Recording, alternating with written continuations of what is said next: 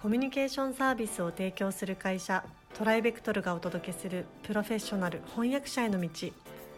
このポッドキャストでは将来翻訳者になりたいと考えている方々のためにプロの翻訳者になるためには何が必要なのか注目のトピックを交えてお届けします。この番組は企業大学研究開発機関向けの翻訳サービスを提供するトライベクトルが対応言語50カ国以上年間1万件以上の翻訳実績をもとにお届けします。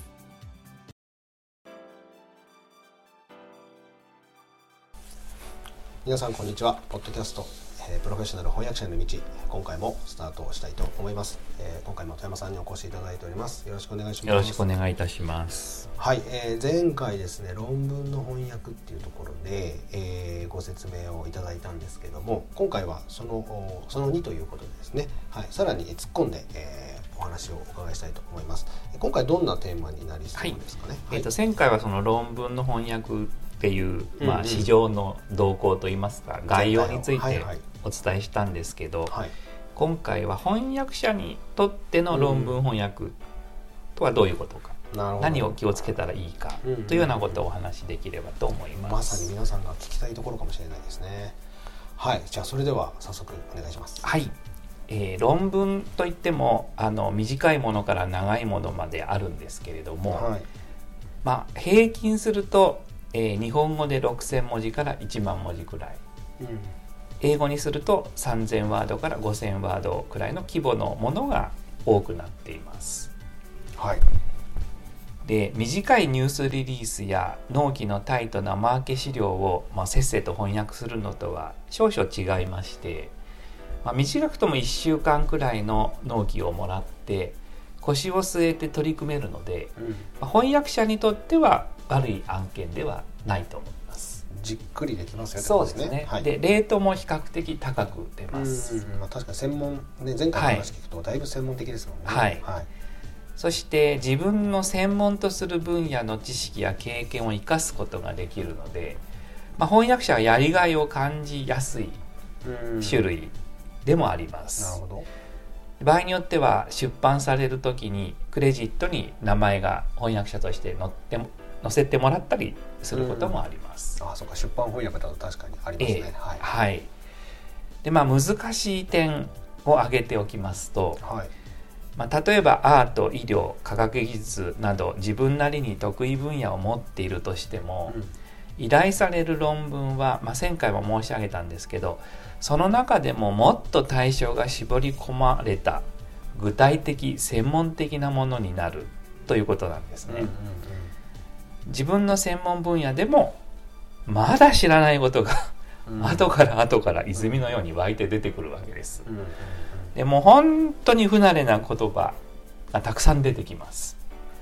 で限られた納期で高品質な論文翻訳を仕上げるには当然自分の持っている知識だけでは、まあ、足りないわけですね。うん、でそれで、えー、この番組でも調査力というお話の中で取り上げたんですけど、はいはい、短期間で的確な情報を引き出し整理する調査力というのが決め手になります。この闇雲に調査してもヒットしませんので、はい、基礎知識がもちろん重要であることは言うまでもありません、はいはい、基礎知識があれば当たりをつけて調査ができますので調査時間も短くなるわけですね。で、えー、その論文で取り上げられている事象、えー、技術内容について急いで理解しなければならない場面が多くなります。で字面だけを追って翻訳するのでは絶対に歯が立ちません。とんでもないことになることがあります。なので急いで内容を自分なりに理解しないといけないわけです。でついでそれらに関連する用語訳語を把握するんですけど、はい、これは辞書に載っているから OK ということではなく、まあ、今は Google が使えますから、まあ、昔ほど大変ではないんですけど実際に業界で自分がこれから使おうとしている訳語がどのように使われているかを確かめる必要があるわけです。うん、その具体例をどれほど確認しているかでその論文の論文翻訳のあの精度が変わってきます。うん、そういう短期間での正確な調査。専門知識プラス調査力が決め手になってきます。なるほどそれはあれではい、まあ、調査力はだいぶ前前からね、はい、どの分野もすごく大事だはい、何度も申し上げてるんですけど、うん、何度も出てくるってことはそれだけ本当に大事そうですよね。基本的語学力だけでは、だけでは。ダメなんですね、やっぱり。特に論文の場合はその専門的だしっていうことです。なるほど。もう一度強調しておきますと内容を理解して訳さないと論文の場合は難しいです。もうな何が書いてあるかってことですよね。そう何が言いたいのか。そうです。ええー、で前回もあのちょっともうあの舌を噛みそうな論文の題名を例としておあのお見せしたんですけれども。これなかなか本当に理解するのって難しいんですけど、うん、もう極力理解して、